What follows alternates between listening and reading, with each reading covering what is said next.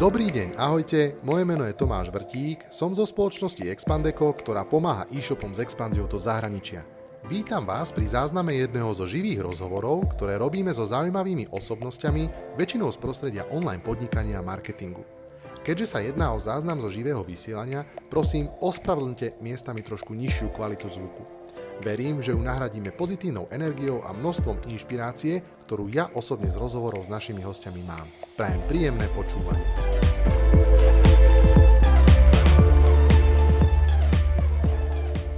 Tak priatelia, prajem vám všetkým pekný večer. Pozdravujem vás ja zo Žarnovice a Martin, povedz, odkiaľ pozdravuješ poslucháčov. E, ze španělského Trafalgaru. Super. jestli, jestli se vyznáte v historii, tak bitva u Trafalgaru, velká námořní, tady proběhla u majáku. Martin, Martin Rozon, dovolte, aby som ho možno v stručnosti na začiatku predstavil pre tých, ktorí ho nepoznajú, pretože Martin je podľa mňa hlavne známy v, v Česku alebo v prostredí českého podnikateľského prostredia. Martin je zakladateľ projektu Vivantis, ktorý neskôr predal skupine Rockaway, aktuálne pomerne aktívny investor a človek mnohých, mnohých aktivít. Verím, že, že to postupne všetko prejdeme. Vítam samozrejme prvých poslucháčov a pozorovateľov, ktorí sú na streame. Určite by som vás rád vyzval aj k akcii, ak nejakej e, interakcii s naším vzácným hosťom, to znamená určite využite slajdu, kolega dá link do komentárov, tie témy budú rôznorodé a budeme sa snažiť samozrejme aj reflektovať na to, čo sa budete pýtať. Martin, veľmi pekne ti chcem poďakovať e, za to, že si e, prijal pozvanie a skús možno sa nejako v stručnosti v úvode predstaviť. Máš slovo. Super, tak to je taková killer otázka na začátek. Tak zdravím ještě jednou všechny. A, tak co bych o sobě asi tak řekl? No, z hlediska toho tématu, kterým, o kterým se tady chceme bavit, tak já jsem vlastně před 18 lety, nebo dneska vlastně už před 20 lety založil tehdy nekomerční web celostní medicína CZ, který byl vlastně o alternativní přírodní celostní medicíně a následně k tomu e-shopu, eh, respektive k tomu webu vznikl e-shop eh, pro zdraví.cz, eh, kde jsme vlastně prodávali různé vitamíny, bylinky a další věci a ten e-shop vlastně původně vznikl za účelem financování toho nekomerčního webu té celostní medicíny.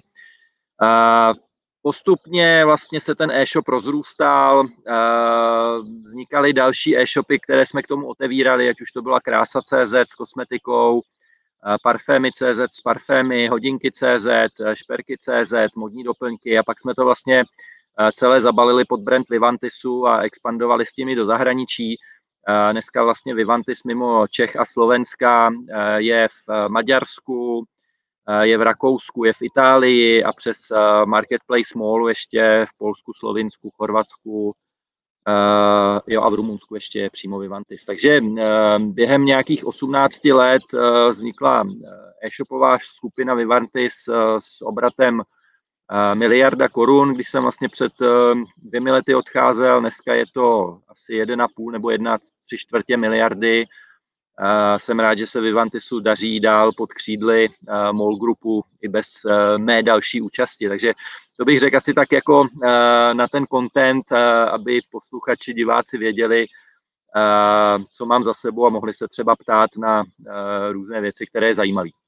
Určitě budu rád velmi za otázky.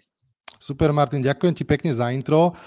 Spomínal si už taký ten tvoj prvý e-commerceový projekt, ktorému si sa začal venovať uh, už pred teda cca 20 rokmi. Bola to teda tá samotná celostní medicína.cz, ona je stále teda funkčná ako tento projekt. Uh, povedz mi, uh, ty ako keby aj s nadsážkou vlastne hovoríš, že, že práve tým vedľajším produktom bola práve tvoja miliardová firma Vivantis. Uh, povedz mi možno ale ešte predtým, že uh, ty si mal aj nejaké možno, že zdravotné eh, problémy, dosť závažné.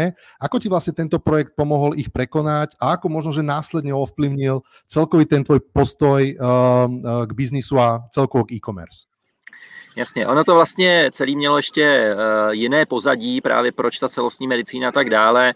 Uh, já jsem vlastně uh, v pubertě měl opakovaně autoimunitní záněty ledvin, dokonce podezření na leukémii, těžkou mononukleózu, takový smrtelný různý všechny možné choroby, který jsem naštěstí ve zdraví přestál, ale s těma těma nemocema příliš vlastně neuměla klasická medicína operovat, takže jsem se díky mojí máti, babce kořenářce, uchýlil k alternativní medicíně a léčil jsem se a doteď se vlastně jako léčím a udržuji přes různé alternativní metody, které vlastně pomáhají velmi dobře i u těchto těch chronických onemocnění, ze kterými ta klasická medicína příliš neumí a řeší, až když jsou nějaké jako fatální fáze nějakým docela brutálním způsobem, kam jsem já teda nechtěl dospět.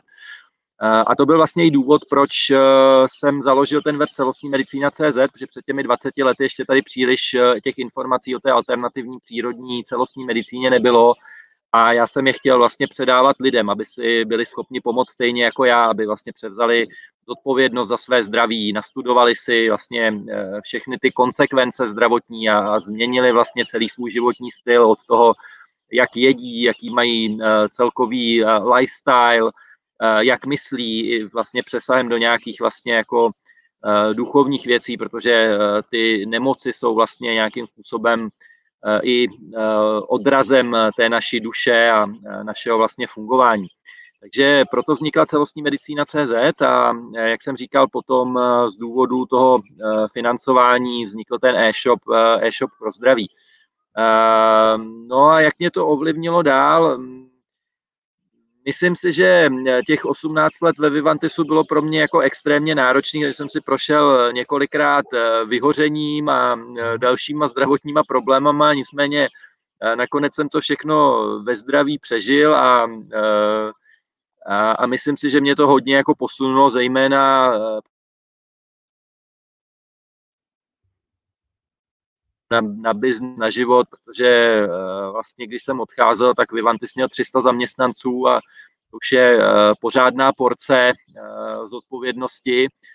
Kor pro mě jakožto introverta, který vlastně nikdy nikde předtím jako nepracoval, neměl žádnou zkušenost z, jako z biznisu, s vedením lidí, a, a vlastně eh, nejradši by seděl někde eh, v lese na pařezu a tam si něco eh, na tom notebooku kutil sám a nemusel vlastně jako řídit ty lidi, jo. takže to bylo pro mě jako, jako velký, velký téma celých těch 18 let a poměrně velká jako osobní transformace pro mě.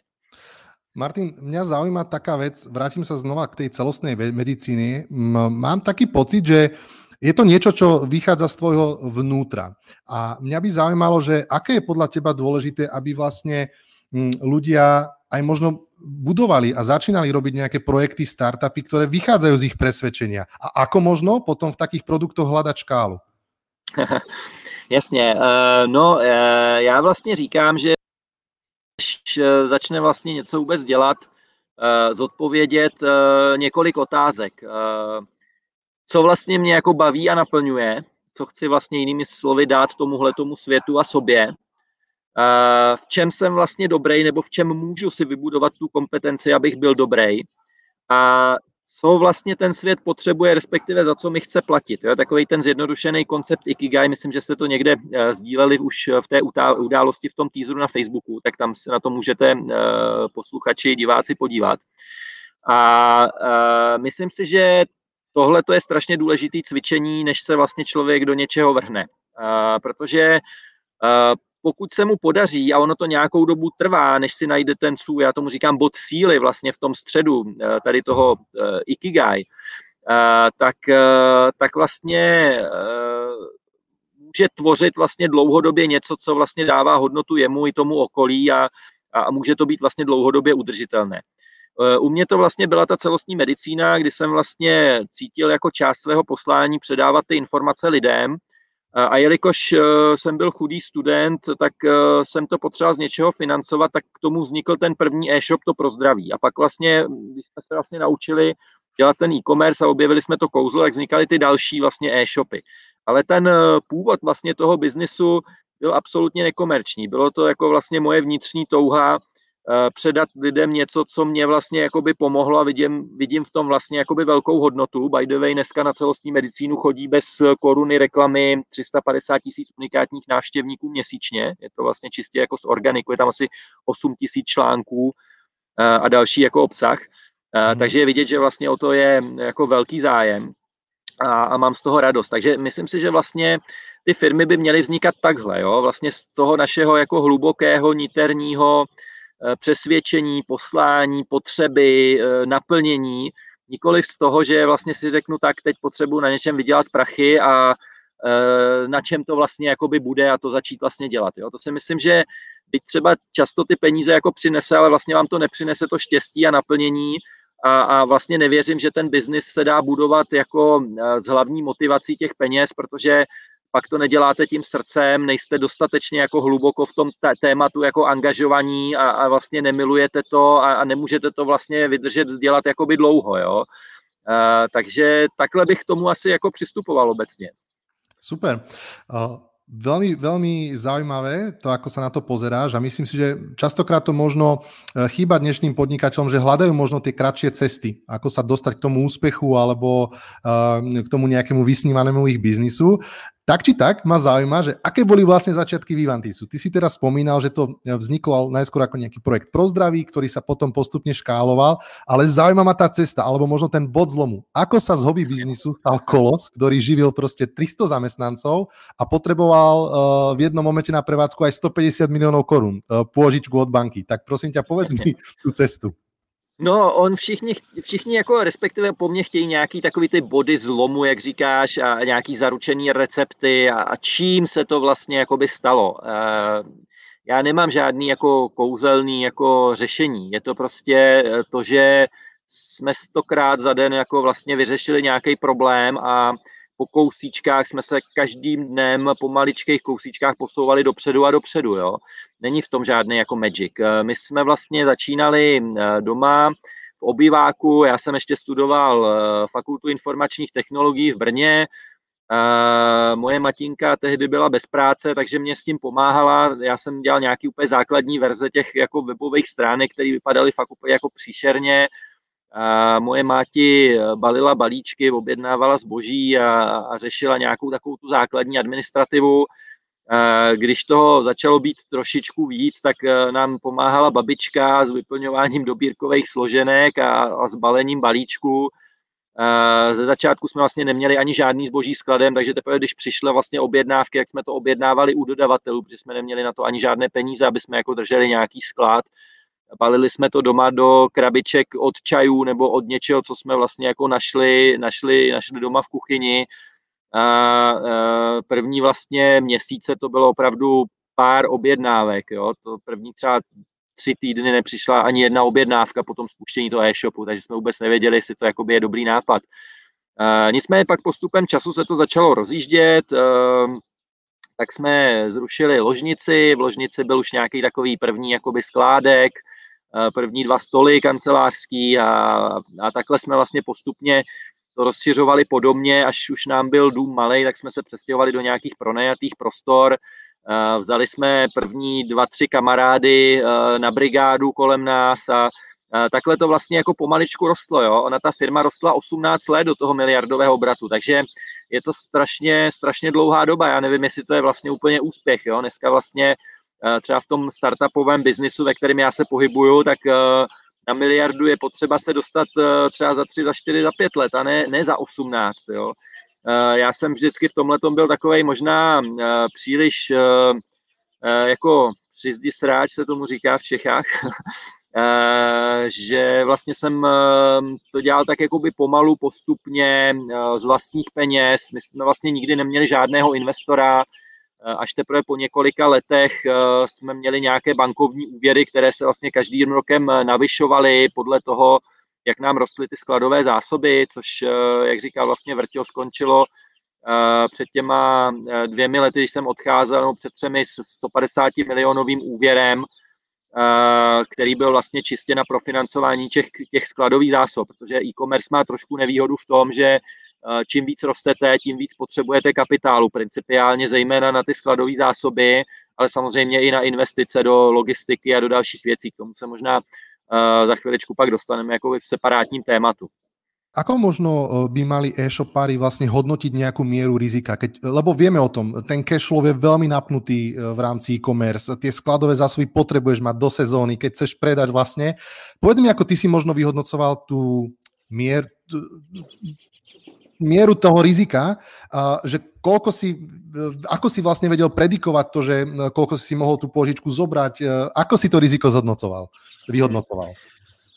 No, to je těžký. My jsme vlastně měli nějakých asi 50 tisíc položek zboží v té nabídce, protože jsme měli těch x různých e-shopů. A u většiny těch e-shopů bylo potřeba mít to zboží skladem, protože se často jako dováželo ze zahraničí a nebylo to tak, že tady mám nějakého dodavatele, který mi to druhý, třetí den doveze, abych to jenom jako přeposlal dál.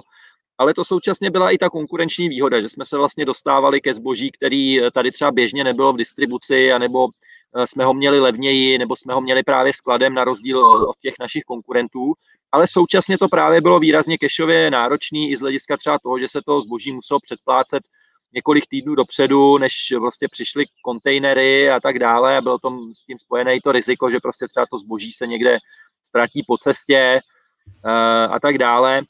Uh, nicméně my jsme měli poměrně propracovaný systém e, na hlídání obrátkovosti jednotlivých kategorií a, těch produktů, takže vlastně po těch jednotlivých kategoriích jsme měli různé jakoby segment manažery a nákupči, kteří si vlastně hlídali ty jednotlivé svoje kategorie a nazásobovali to zboží tak, jak uh, vlastně měli napočítanou tu obrátku vlastně dopřednou samozřejmě s přihlédnutím, dejme tomu, na nějakou sezónnost a, bestsellery a akce a další jako věci s tím spojené.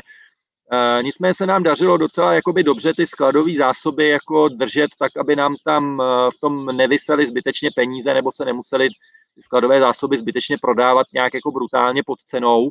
Mm-hmm.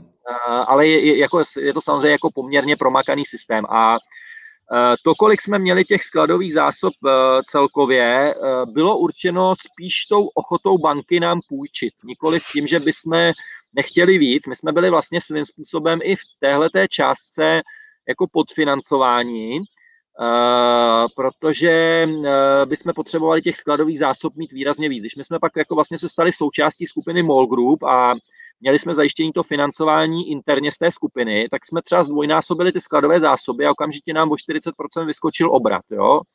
E, zejména třeba polovina z toho bylo jenom tím rozšířením těch skladových zásob. Takže bylo to tak, že jsme se průběžně scházeli s bankou a říkali jsme si, tak teď máme takovýhle ukazatel, oni samozřejmě dos, za prvý, jakoby, jsme u nich měli účty, takže viděli jako průběžný cash flow, Eh, dodávali jsme jim měsíčně nebo kvartálně výkazy, které potřebovali, měli zastavený eh, skladový zásoby i vlastně ten objekt, eh, ve kterém jsme sídlili, takže tam měli jakoby nějaký takhle svoje jakoby pojistky a, a kovenanty různý, které jsme museli plnit. Vlastně neustále jsme byli v kontaktu a bavili jsme se o tom, a kolik nám teda půjčíte na tu příští sezónu, jo? Bude to jako 30 milionů nebo 40, jo? Hmm. A, a vlastně takhle jsme neustále uh, jako balancovali na té hraně, uh-huh. té schopnosti banky nám půjčit z hlediska toho rizika, který jsme pro ně jakoby představovali, protože e-commerce tehdy byl eh, ještě v nějaké jako rizikové skupině dokonce jako zařazen, dneska už tomu tak mhm. naštěstí jako není, mm. a, ale tím, že jsme vlastně u té banky byli těch 18 let a, a už jsme měli ty osobní stavy, tak se mhm. nám do to docela jakoby dařilo, jo. takže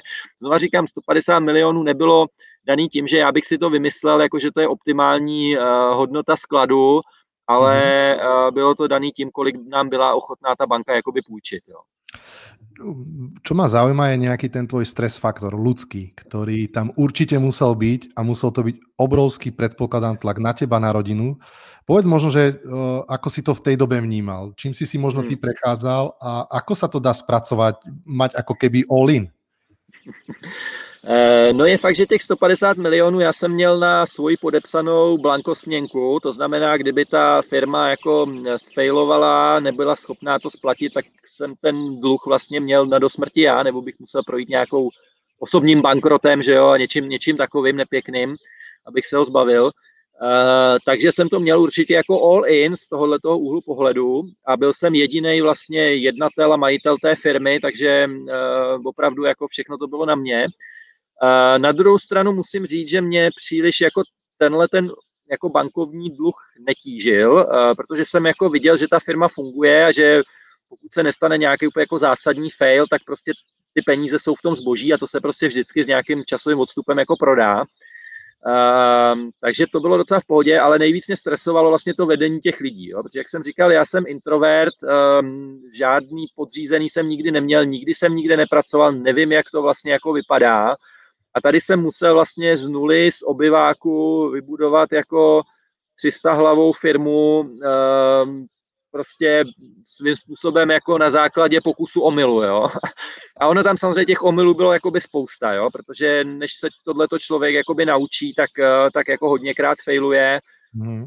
jak vůči ostatním, tak i vůči sobě a právě eh, mě to přineslo i to trojitý jako vyhoření, kdy jsem vlastně po nějakých, jako prvních deset let bylo docela v pohodě, protože tam ještě nebylo tolik lidí a měl jsem hodně jako energie, ta firma jako rostla a bylo to jako fajn, ale po těch deseti letech, jako kdy se musela začít budovat nějaká korporátní struktura, eh, jednoúrovňový management, dvouúrovňový, prostě nějaký standardní procesy, jako, jako trošku skorporátnění té firmy, eh, tak eh, to už mě úplně jako nebavilo a už mě to jako bralo dost energie, protože jsem vlastně věnoval třeba 80% času jako dovnitř do té firmy, jo, abych vlastně jako vytvořil tu strukturu, ty systémy, procesy, lidi.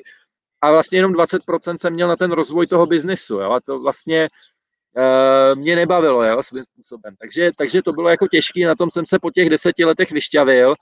A to vyhoření vlastně uh, přišlo nějak jakoby postupně, jsem nejdřív byl jako víc a víc jako fyzicky, psychicky jako unavený a pak mě to jednoho dne úplně jako vyplo že jsem nebyl schopný jako přečíst e-mail, když jsem jako ho čet, tak já jsem ho čet třeba třikrát, já jsem vůbec ale nechápal, co tam jako, jako ten člověk píše, jako jo, jako a tak, takhle jako to bylo u druhého, třetího e-mailu taky a začalo mě být strašně jako špatně, úplně jako ze mě zatmívalo před očima, fyzicky, psychicky, totálně blbě. Tohle trvalo jako měsíc, eh, kdy jsem byl úplně takhle jako odpojený a pak jsem se vlastně rok z toho dával dohromady, do, do toho jako stavu, než mě to jako vyplo. Jo? A to neříkám, že byl úplně zdravý stav ještě předtím. No a pak jako vlastně za rok to přišlo znova a za další rok znova. Když to přišlo po třetí, tak jsem si řekl, hele, já to musím už prodat, protože za už jsem v tom strašně dlouho a, a vlastně už by mě to asi takhle jakoby zabilo. Jo? Zjistil jsem, že vlastně takhle velkou firmu už vlastně jako ani nechci mít. Jo? Neumím mm. jakoby řídit stovky lidí a a tak, abych jako vlastně v tom byl v pohodě. Jo. Já jsem vlastně možná docela velký stresák a, a vlastně ten, ten permanentní stres vlastně eh, to už druhý desetiletí, který jsem tam byl, byl, byl fakt pro mě jakoby velký a samozřejmě se to pak promítalo i doma v těch partnerských stazích a, a, a s dětma a, a vlastně člověk nežil vůbec nic jiného. Já jsem vlastně celých těch 18 let eh, v podstatě 90% času věnoval Vivantisu, včetně jako víkendu. Já jsem pracoval třeba nějakých 15, jako 16 hodin denně, víkendy dovolený, prostě to pro mě jako neexistovalo. Eh, poslední myšlenka před spaním byl Vivantis, v noci, když jsem se probudil Vivantis a první ráno Vivantis, jo, a eh, to jako, možná to je potřeba jako v těch prvních letech, když člověk jako by ten biznis rozjíždí. Dneska to vidím třeba v těch startupech, jo, třeba rok, dva, tři, čtyři se takhle dá jet, ale ne 18. Jako. Takže Martine, jsem se rozhodl, že z toho odejdu. Jo, uh, veľmi zaujímavé počúvanie a moja otázka je, že majú vlastne podnikatelia robiť to, čo ich nebaví, alebo to, čo je pre nich až tak náročné, že im to ničí zdravie? No, e, já si myslím, že to určitě není zdravý. Jo? Jako, když už vám to ničí zdraví, ať už fyzicky nebo psychicky, tak byste se měli opravdu jako zamyslet nad tím, proč to děláte a jestli vlastně jste třeba v tom bodu síly, v tom ikigai, jo? jestli vám to furt ještě dává smysl, jestli vlastně jste v tom furt ještě dobrý a jestli vám furt ještě jako je ochotný někdo za to platit, jo? protože já když to vezmu na ten Vivantis, mě, když jsem vlastně začínal s tím celostním, s tou celostní medicínou pro zdraví, tak tam vlastně bylo všechno, jo? mě to jako dávalo obrovský smysl, obrovsky mě to bavilo, prostě byl jsem v tom dobrý, eh, a lidi mi byli ochotní za to platit, jo? jenomže tím vývojem dalším a dalším, když vlastně už to začala být víc jakoby eh, továrna na peníze, když to tak řeknu s těma dalšíma jako segmentama, eh, tak jako já jsem zjistil, že sice lidi jsou ochotní za to platit, ale mě už to vlastně až tak nebaví, protože jsem vlastně už nedělal ten hluboký smysl s tím, tou, s tím prozdravím a celostní medicínou, ale prodával jsem kabelky, boty, parfémy a to už mě prostě úplně smysl nedávalo. A současně už jsem v tom nebyl ani dobrý z hlediska řízení takhle třeba velké firmy, jo, s těma jako stovkama zaměstnanců. Uh, takže vlastně jsem hmm. jako vypad, když to tak řeknu, z toho bodu své síly, když se vrátím zpátky k tomu konceptu Ikigai, abych to vysvětlil takhle konkrétně.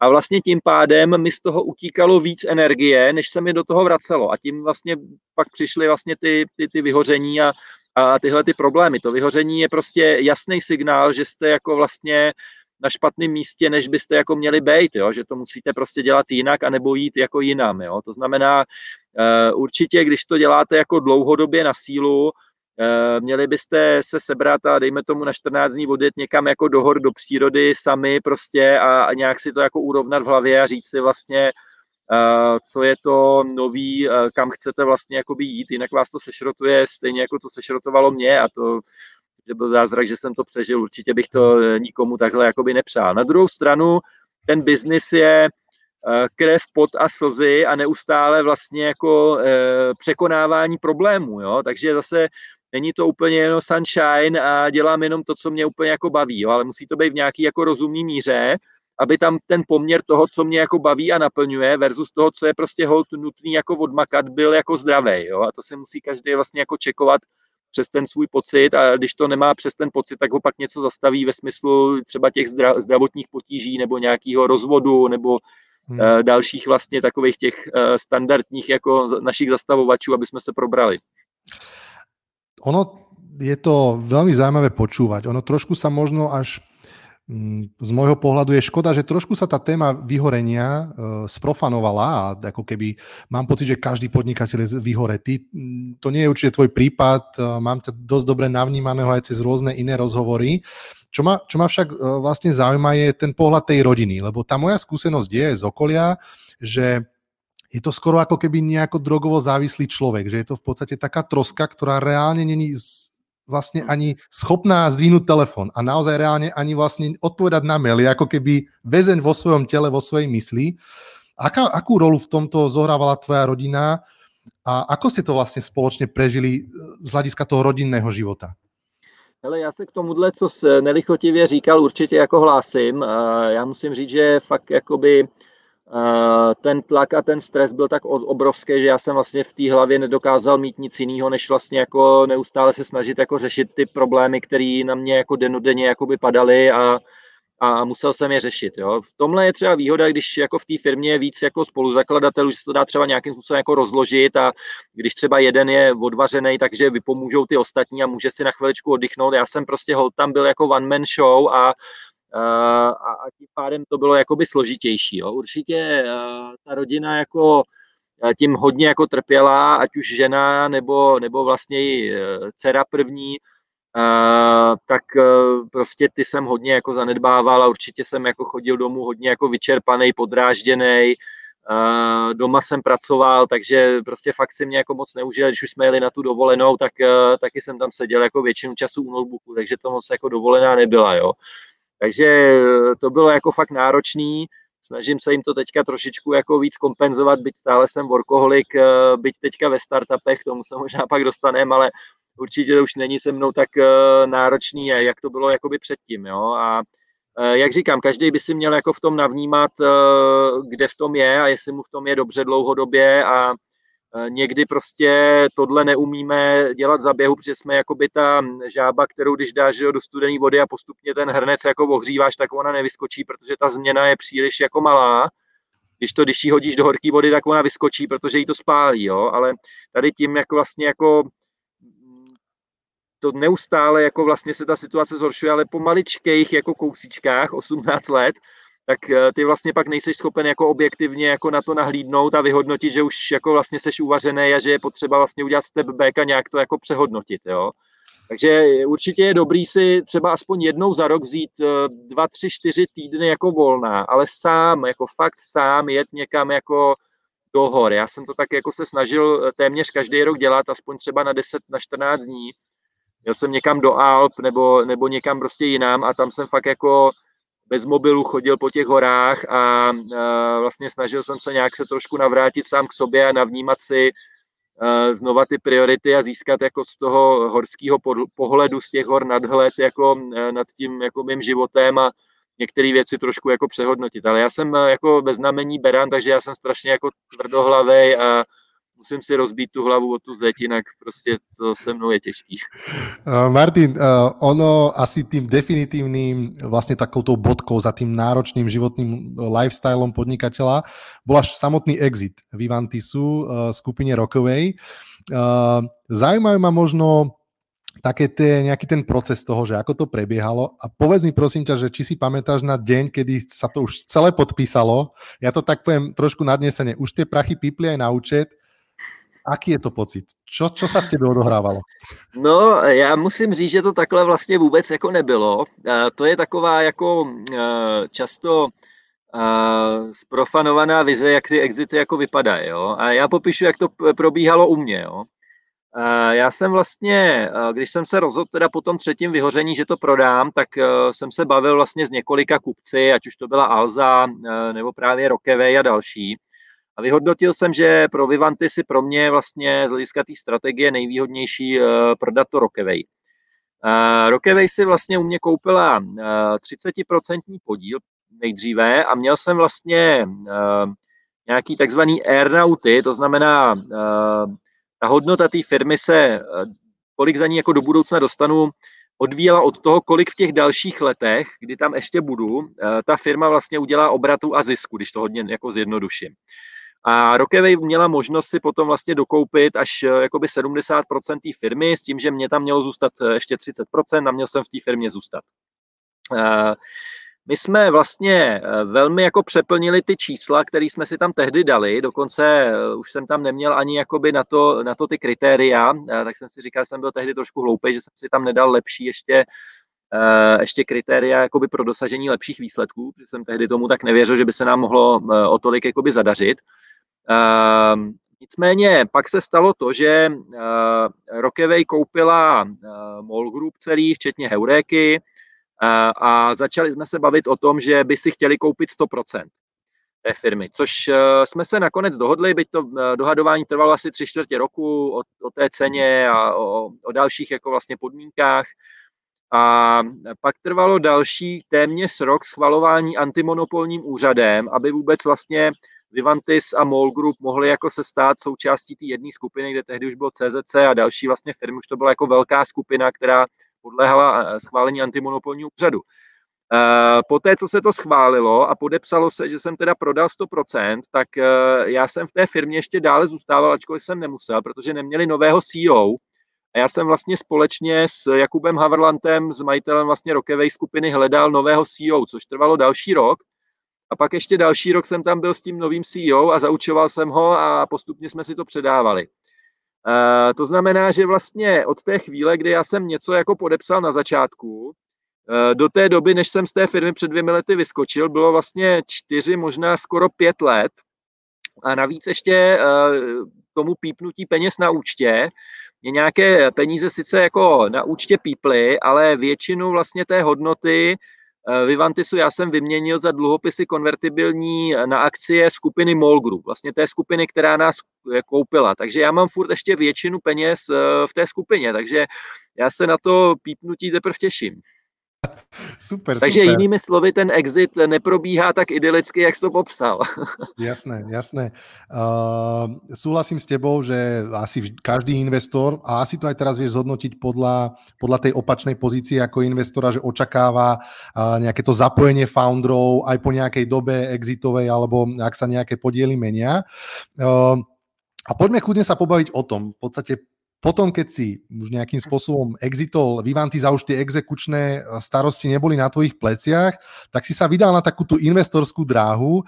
Ty rád spomínaš, že, že, že rád investuješ do ľudí s dobrou karmou, do bohulibých eh, projektov. Povedz mi, aká je vlastne taká tá tvoja cesta investora a celko taká investičná filozofia? No, tak já, já vlastně navážu na to, jak jsem se k tomu vůbec dostal. Když teda eh, jsem odevzdal eh, před dvěmi lety klíče od firemního auta, kanceláře a, a další věci a opravdu jsem tam byl už oficiálně jakoby naposledy, eh, pak už jsem chodil jenom na, na kafička a tak, a, tak jsem si řekl, hele, dám si aspoň tři měsíce fakt jako off a nebudu jako nic vymýšlet, protože samozřejmě, jak jsem byl jako rozjetý, tak ta hlava by hned jako vymýšlela něco jako dalšího, co zase jako rozjedu novýho a tak ale to jsem si teda zakázal, dal jsem si tři měsíce jako na chalupě uh, s rodinou a řekl jsem si fakt jako nic nebudu vymýšlet, ale současně jsem si zadal nahoru, uh, že chci za ty tři měsíce, aby mě vlastně přišlo něco, co je vlastně uh, právě v souladu s mojí duší a bude mě vlastně naplňovat a bude jako pro tu další fázi mýho života mi dávat smysl a současně mi to přinese i ty peníze a, a bude to vlastně fajn. No a je fakt, že vlastně na konci toho třetího měsíce se mi jako začalo vynořovat právě to investování. Bylo to takový nějak jako, neumím to úplně jako uchopit, jak to jako vzniklo, bylo to tak nějak jako, vím, že se to vynořovalo postupně, ale když bych to měl nějak teďka racionálně uchopit, tak to bylo o tom, že jsem v rámci Vivantisu během těch 18 let nazbíral obrovské množství zkušeností. A vlastně jsem si říkal, že by bylo škoda tyhle ty velmi těžce, řekl bych, krvavě vypocené zkušenosti jen tak jako vlastně zahodit a nepředat je dál. Jo. Tak jsem si říkal, mohl bych vlastně pomáhat uh, founderům ve firmách, který si tímhletím jako budou procházet a uh, pom- pomoct jim vlastně v tom uh, ne, jít tou správnou cestou a nezbytečně jako vlastně nedělat ty chyby, kterých já jsem tam udělal vlastně spoustu. Uh, takže to byla první myšlenka. Druhá věc byla, že eh, jsem měl nějaké peníze na účtě a nechtěl jsem je tam jen tak jako nechat ležet nebo to investovat do nějakých akcí nebo něco takového, to mě vlastně nepřijde, že by to přinášelo nějakou hodnotu. A, a vlastně eh, třetí část byla to, že eh, jsem chtěl podporovat projekty, které jsou v souladu s mojí životní filozofií, což jsou věci kolem právě ekologie, alternativní medicíny, zdraví výživy, alternativního vzdělávání, jo, prostě takovýhle věci, které nějak mě provázejí životem a uh, rád jim vlastně jakoby pomáhám jako na svět. A začal jsem hledat projekty, uh, jednak teda jakoby technologický, díky tomu mýmu backgroundu onlineovému, a současně hlavně tyhle ty bohulibí, který uh, vlastně by mě naplňovaly nejenom po, po té ekonomické a po tvořivý stránce, ale i po stránce toho, že to, co tam děláme, dává snad nějaký smysl jako vyšší eh, planetě, lidem, světu a tak dále. A hlavně jakoby i mě. Eh, takže jsem vlastně zainvestoval eh, do ekologického e-shopu Econea, do farmářského online tržiště Scuk, do Machavertu, což je vývoj přírodního léčiva na rakovinu, do telemedicínského portálu u lékaře.cz, teďka vlastně nejnovější investice, která ještě není oznámena, takže tady právě probíhá eh, první oznámení do ehm, psycho, marketplaceu vlastně na psychologické eh, poradenství nebo psychologické konzultance HEDEPy a vlastně dalších takovýchhle projektů, které vlastně pro mě mají Eh, nějaký přesah a, není to jenom o biznesu. Nicméně mám tam i vlastně víc biznisové technologické projekty, jako je třeba VR Genius, co jsou eh, nejlepší brýle eh, VR, VRový na světě. Používá to třeba pro výcvik americká armáda vlastně pro letectvo nebo NASA. Pak z e-commerceových věcí tam mám například Retino, který vlastně řeší proces vratek, odstoupení v e-shopech, vlastně v, če, v če, takový CRM na veškeré ty uh, zpětné procesy. Uh, mám tam Disivo, což je vlastně nástroj na dynamic pricing, taky jako v e-shopech velmi opomíjená věc, která si myslím, že do budoucna jako je must have pro každého, zatím to skoro nikdo neřeší. Mám tam Satismeter vlastně na měření zákaznické spokojenosti, velmi jako pokročilý nástroj a další vlastně věci z tohohle toho ranku. Takže Eh, jednou nohou jsem takhle jakoby v onlineu, v technologiích a druhou nohou v těch eh, eh, bohulibých projektech, který mě jako vlastně víc a víc jako naplňují v tom. Rád bych měl víc projektů těchto těch bohulibých, ale na rovinu najít životaschopné, ekonomicky fungující projekty tady v tomhletom je docela složitý, protože ono je spousta nadšenců, který něco takového dělají, ale pak to často nemá ten ekonomický základ a není schopno se to vlastně uživit. Takže eh, je to hodně jako prosívání a hledání jehly v kupce sena. Obecně možná ještě u těch investic, když se k tomu vrátím, eh, například ze 100 projektů, který ke mně nějakým způsobem přijdou do e-mailu, do LinkedInu, tak třeba z 50 se potkám, z 20 se potkám třeba po druhé, po třetí a na konci třeba po půl roce do jednoho z nich zainvestuju. Takže je to takový jako mhm. konverzní poměr 1%, eh, opravdu jako velké hledání jehly jako v kupce sena mm-hmm. v rámci startupů. Super. Uh, možno, že sa môžeme pomaličky dostať aj k niektorým otázkám ľudí, ktorí nás sledujú. Uh, niektoré sme už aj zodpovedali, napríklad to, ako na základe čoho sa, Martin, rozhoduješ investovať. Uh, a otázka zaujímavá, či sa a akým spôsobom sa vlastne angažuješ v tvojich projektoch a či sa to vlastne pri takom počte dá zvládať, alebo aká je ta tvoja úloha v tomto, ešte možno trošku bližšie okay. zodpovedať? Uh, já mám teďka asi 14 investic. Uh, ve většině se snažím být aktivní, tam, kde vlastně je nějaký můj přínos.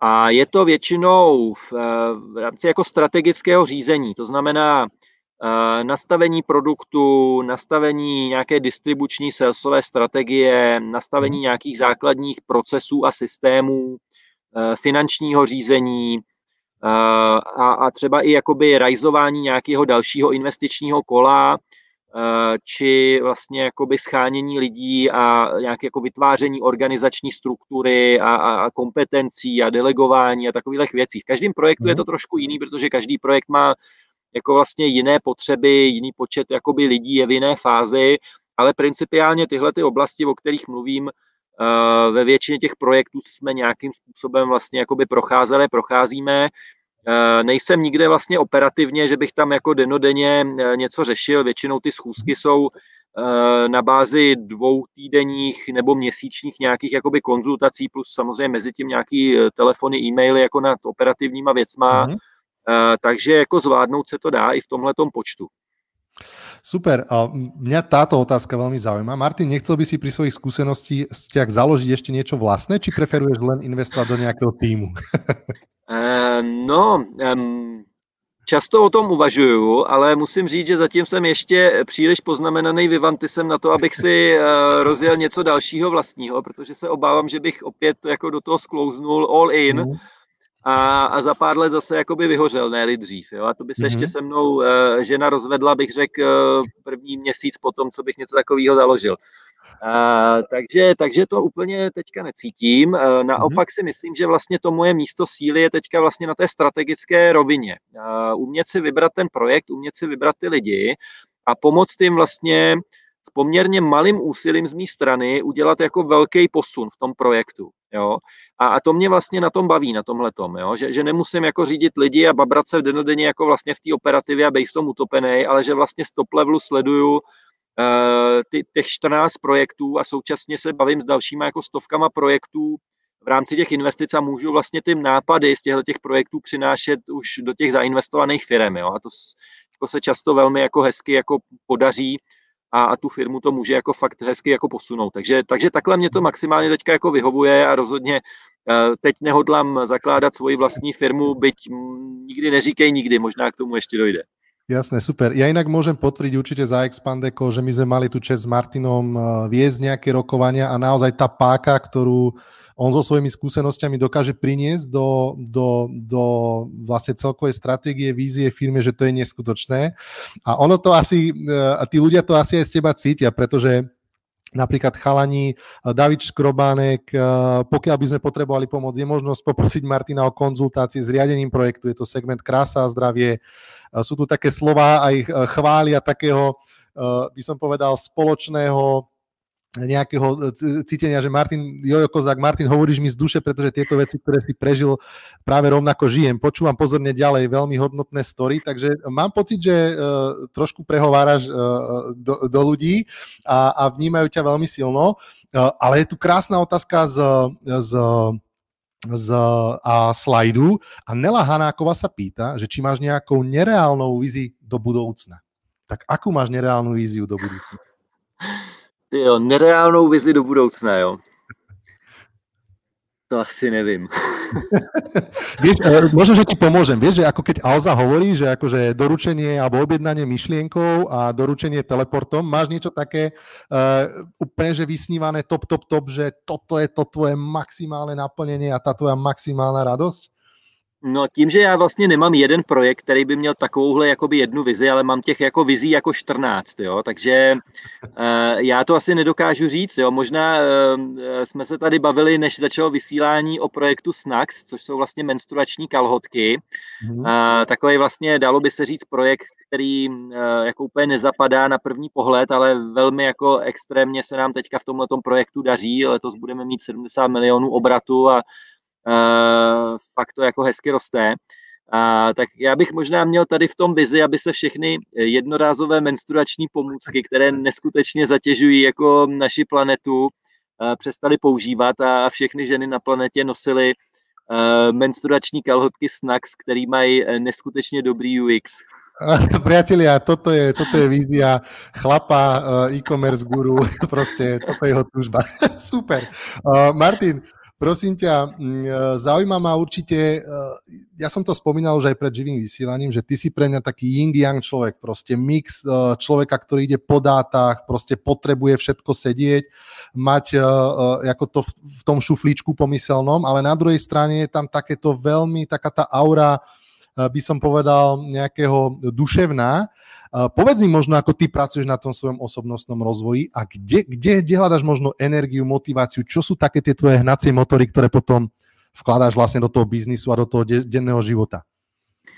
No já se právě v tom biznisu snažím uh, tu energii nacházet právě tím bodem síly, že dělám ty věci, které mě opravdu baví a naplňují a s lidma, který mě vlastně jako baví a naplňují.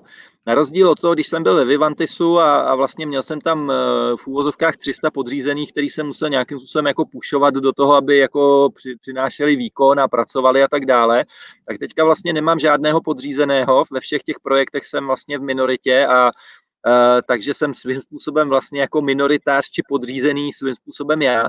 A strašně mě naplňuje, že ty lidi jako jsou nesmírně jako kreativní, pracovitý, uh, tvořejí vlastně ty svoje vize a sny a já jim vlastně s tím eh, nějakým způsobem z boku pomáhám. A to mě vlastně strašně jako naplňuje eh, vidět jako ty lidi, jak z toho mají radost, jak se vlastně sami jako osobně, osobnostně jakoby posouvají eh, a jak vlastně ty biznesy rostou. A vlastně z toho já svým způsobem čerpám tu energii. A když bych vlastně měl jít víc jako teda ještě do těch osobních věcí, tak já jsem vlastně už někdy asi od 20 let začal vlastně na sobě pracovat nějakým osobním rozvojem. Jo. Ono těžko se jako tomu říká, co to konkrétně znamená ten osobní rozvoj. Možná někdo zná třeba jako rodinný konstelace nebo nějaký regrese a další věci.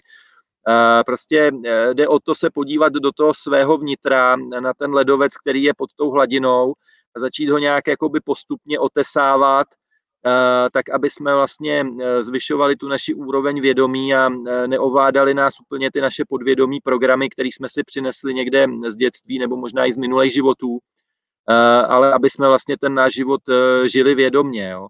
Mě hodně třeba pomáhá i načerpávat tu energii vnitřní klid právě o samotě a přírodě, tím, že jsem introvert, takže dneska ráno jsem se byl třeba na dvě hodiny tady uh, projít po pláži. Uh, bylo hnusně, nikdo na pláži nebyl, mě to maximálně vyhovovalo, načerpal jsem energii tady z vlnobytí, z oceánu, z větru, z písku a, a tohle to mě vlastně jako hodně uklidňuje, nabíjí a je to vlastně svým způsobem pro mě taková meditace. Já nejsem jako člověk, který by si asi dokázal tady sednout do lotosového květu a, a hodinu vlastně meditovat, ale já mám takovou tu meditaci v chůzi tady vlastně uh, v přírodě. Když si teda sebou nevezmu mobil, tak to už úplně nefunguje. Jasné. A v souvislosti aj eh, s tou meditáciou, alebo takým možno, že hľadaním uh, samého seba, prezrad nám možno trošku viacej. Viem, že pracuješ na, na projekte nejakého takého komunitného možno, alebo centra. Povedz nám viacej, že, že či už máš možno vybrať tú lokalitu a aké aktivity tam možno plánuješ,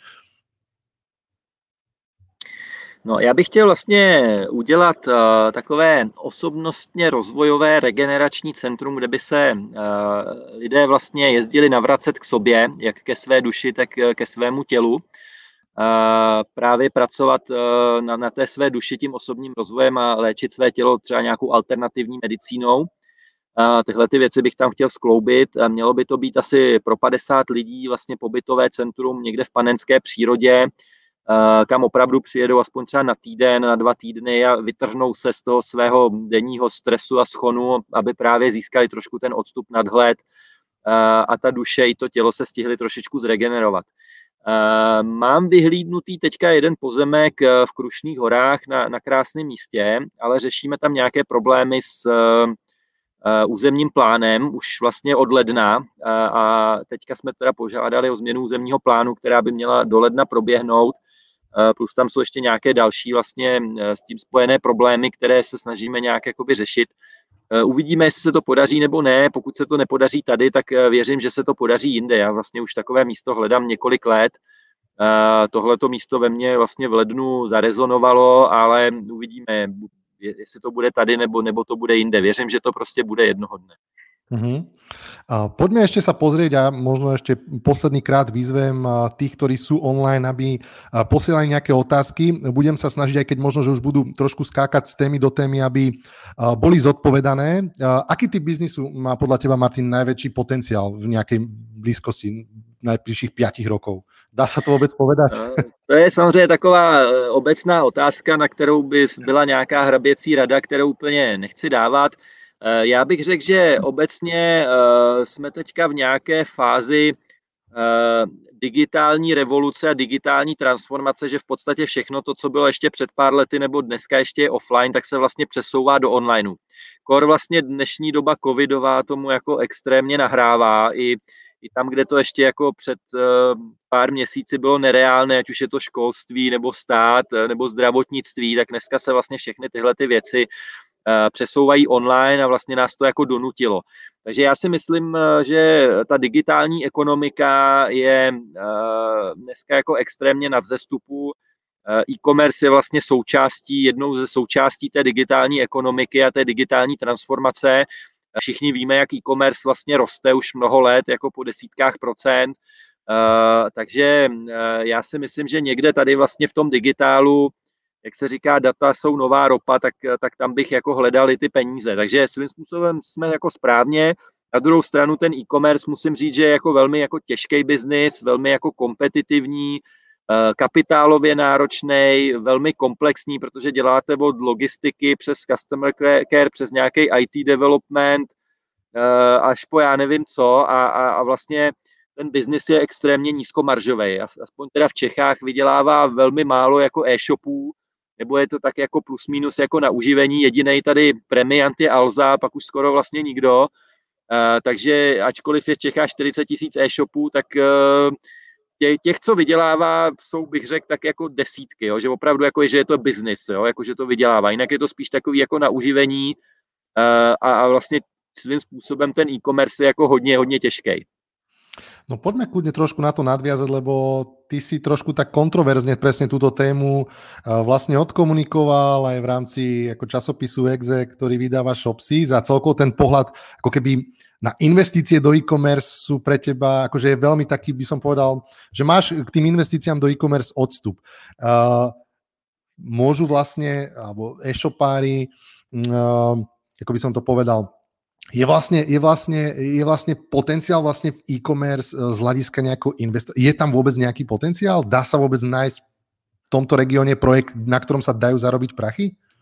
Uh, asi určitě, ale jsou to jako specifické věci a musí být už jakoby dostatečně velké. Jo? Všichni asi znáte úspěch Jim Beamu nebo Foodshopu, Uh, to jsou prostě tady ikony e-commerceový, který prostě to pojali nějakým specifickým způsobem, ať už i, i třeba u Jim Beamu z hlediska vlastních produktů, kterým jako výrazně jako zvyšují profitabilitu, což my jsme u Prozdraví taky vlastně měli, nebo obecně u Vivantis měl několik vlastně privátních značek, tam si myslím, že určitě jako vede cesta, eh, nebo nějaký jakoby specifický segment, jo, najít si nějaký jako eh, zajímavý niž, do kterého prostě nepůjdou ty velký Amazony, Moly, Alzy, a další velký hráče, protože tam je to čistě o economy of scale, prostě eh, když nejste dostatečně velcí, tak nemáte šanci vlastně fungovat. Jo? Naopak, když jste velcí, eh, vyjednáte si lepší nákupní ceny u dodavatelů, nějaký exkluzivity a, a marketingovou podporu, současně máte levnější cenu dopravy, eh, levnější vlastně handling na balíky, protože ta logistika v tom objemu je levnější.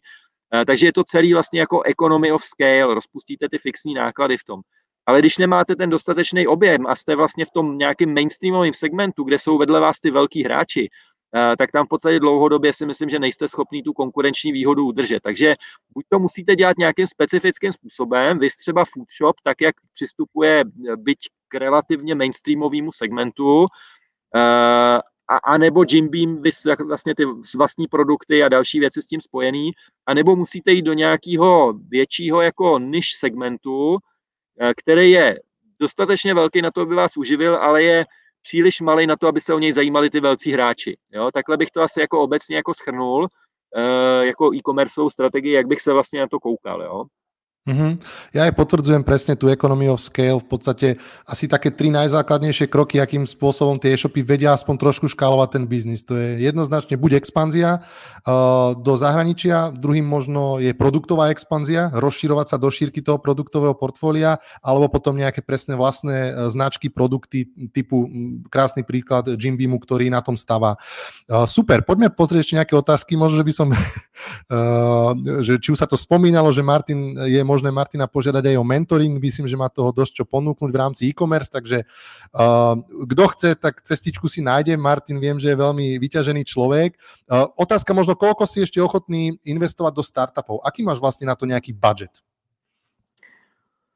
No, já bych to řekl jinak. Já vlastně investuju někde mezi většinou jedním a deseti miliony, přičemž vlastně e, tu největší investici mám právě 11 milionů ve VR Geniers. Spíš teďka investuju už ty nižší jakoby jednotky milionů, protože ty peníze, které jsem měl vlastně k dispozici z prodeje Vivantisu, už mi víceméně jakoby dochází a dokud vlastně nedostanu tu další část e, vyplacenou z MOL Groupu, tak uh, musím teďka být jako v těch investicích opatrný. Takže typicky ta investice teďka pro mě bude někde mezi jako jedním a třemi, pět, třemi miliony korun principiálně. A mm-hmm. myslím si, že uh, jako teďka už neudělám víc než uh, třeba dvě investice ročně. Mm-hmm.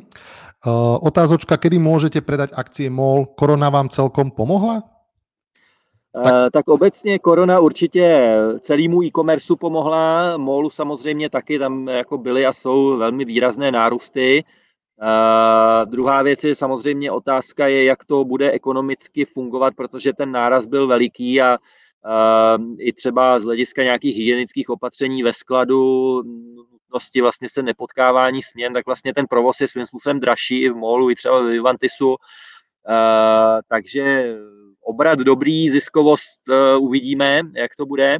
Mm-hmm. Uh, a ta otázka směřovala ještě jednou zpátky že ako asi, asi, že kedy dost, můžeš si nějaké akcie jo, MOLu vybrat. Jo, jo. Jo, no to jsou dluhopisy konvertibilní na akcie, uh, ty dluhopisy mají nějakou splatnost, uh, myslím, že asi za čtyři roky od, od této chvíle, ale současně jsou splatné i v tu chvíli, když se prodá ať už MOL nebo Heuréka, ta Heuréka vlastně pod to taky spadá, takže v tu chvíli bych dostal vyplacenou nějakou část nebo celek uh, těch dluhopisů, případně e, budou splatny za ty čtyři roky, anebo se skonvertují do těch akcí, to uvidíme, jak, e, jak to vlastně bude. Já spíš teda doufám, že teďka e, dřív jakoby vlastně přijdou nějaké peníze třeba z exitu už některých těch startupů, ve kterých jsem zainvestovaný a ty zase pak budu moct třeba investovat jakoby dál. Uh-huh. Uh, na základe čoho si Martin vyberá, do čoho investujeme, to si myslím, že už bolo zodpovedané. Uh, či je možné požiadať uh, Martina o mentoring, takisto si myslím, že sme to zodpovedali. Okrem uh, investíc do PL, si si aj niečo iné? Príde mi, že ste totálny workoholik. tak kde máš tie také svoje úletíky, možno nejaké také, by som povedal, uh, svetské? Ale mě se všichni ptají na tohleto, ale uh, já nevím, za co se úplně utrácejí peníze. Já, já vlastně žiju v, v řad, starším řadovém domě, eh, který jako fakt nestál moc peněz. Uh, auto jsem si koupil, koupil teďka tři roky ojetou oktávku, takže ty Ferrari to taky nejsou a možná teďka jakoby přes zimu, že, že si dovolíme odletět někam za sluncem a tady to samozřejmě nějaký peníze stojí, ale zase i tak jsme vybírali ubytování, který nestojí úplně nějaký jako ranec, tak to je jako určitý luxus moc být teďka jako pár týdnů jako v zimě uh, mimo jako uh, Čechy. No, ale asi velký úlet finanční bude teda to centrum, pokud, uh, pokud to dopadne, protože tam už jsem si nechával dělat teda nějakou architektonickou studii a to tu částku ani nemůžu říct teda, na kolik to vyšlo, takže, takže to budu muset teprve vydělat všechny ty prachy na to, jestli to, jestli to dáli pámbu má být. Martin, pomaličky sa nám končí čas a celkom by ma zaujímalo, budú ešte nejaké otázky možno nezodpovedané, ale celkom by ma zaujímalo taký ten tvoj pohľad na to, ak, ako ty vnímaš, že sa ten trh bude vyvíjať najbližších pár rokov? Československý e-commerce, európsky.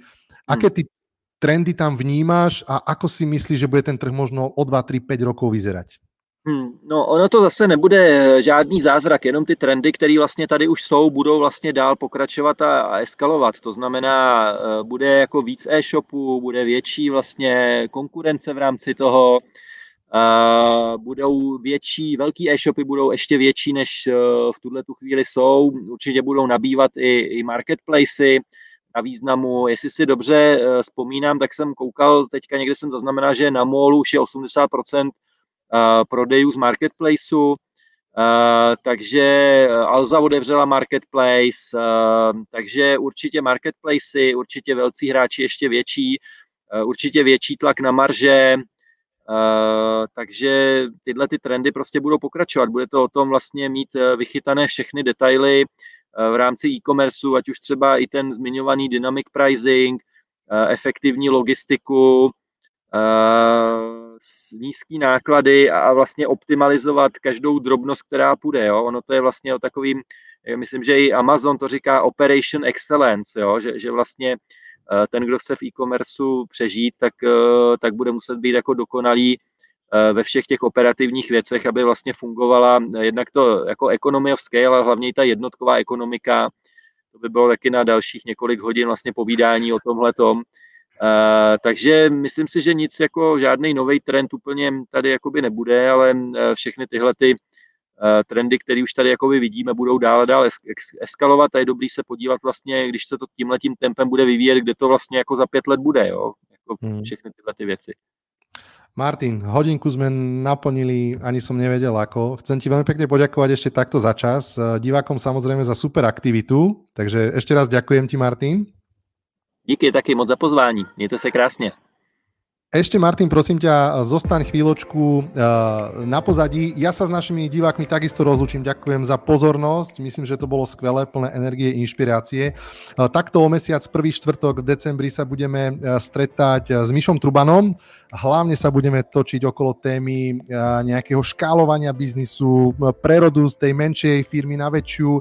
Mišo je aktívny teraz v projekte bezcyklenia.sk, takže určite všetci, ktorí nejako majú pocit, že sa potrebujú v tom biznise posunúť, tak si nás naladte. V tejto chvíli sa s vami lúčim a prajem ešte krásny večer. Ahojte.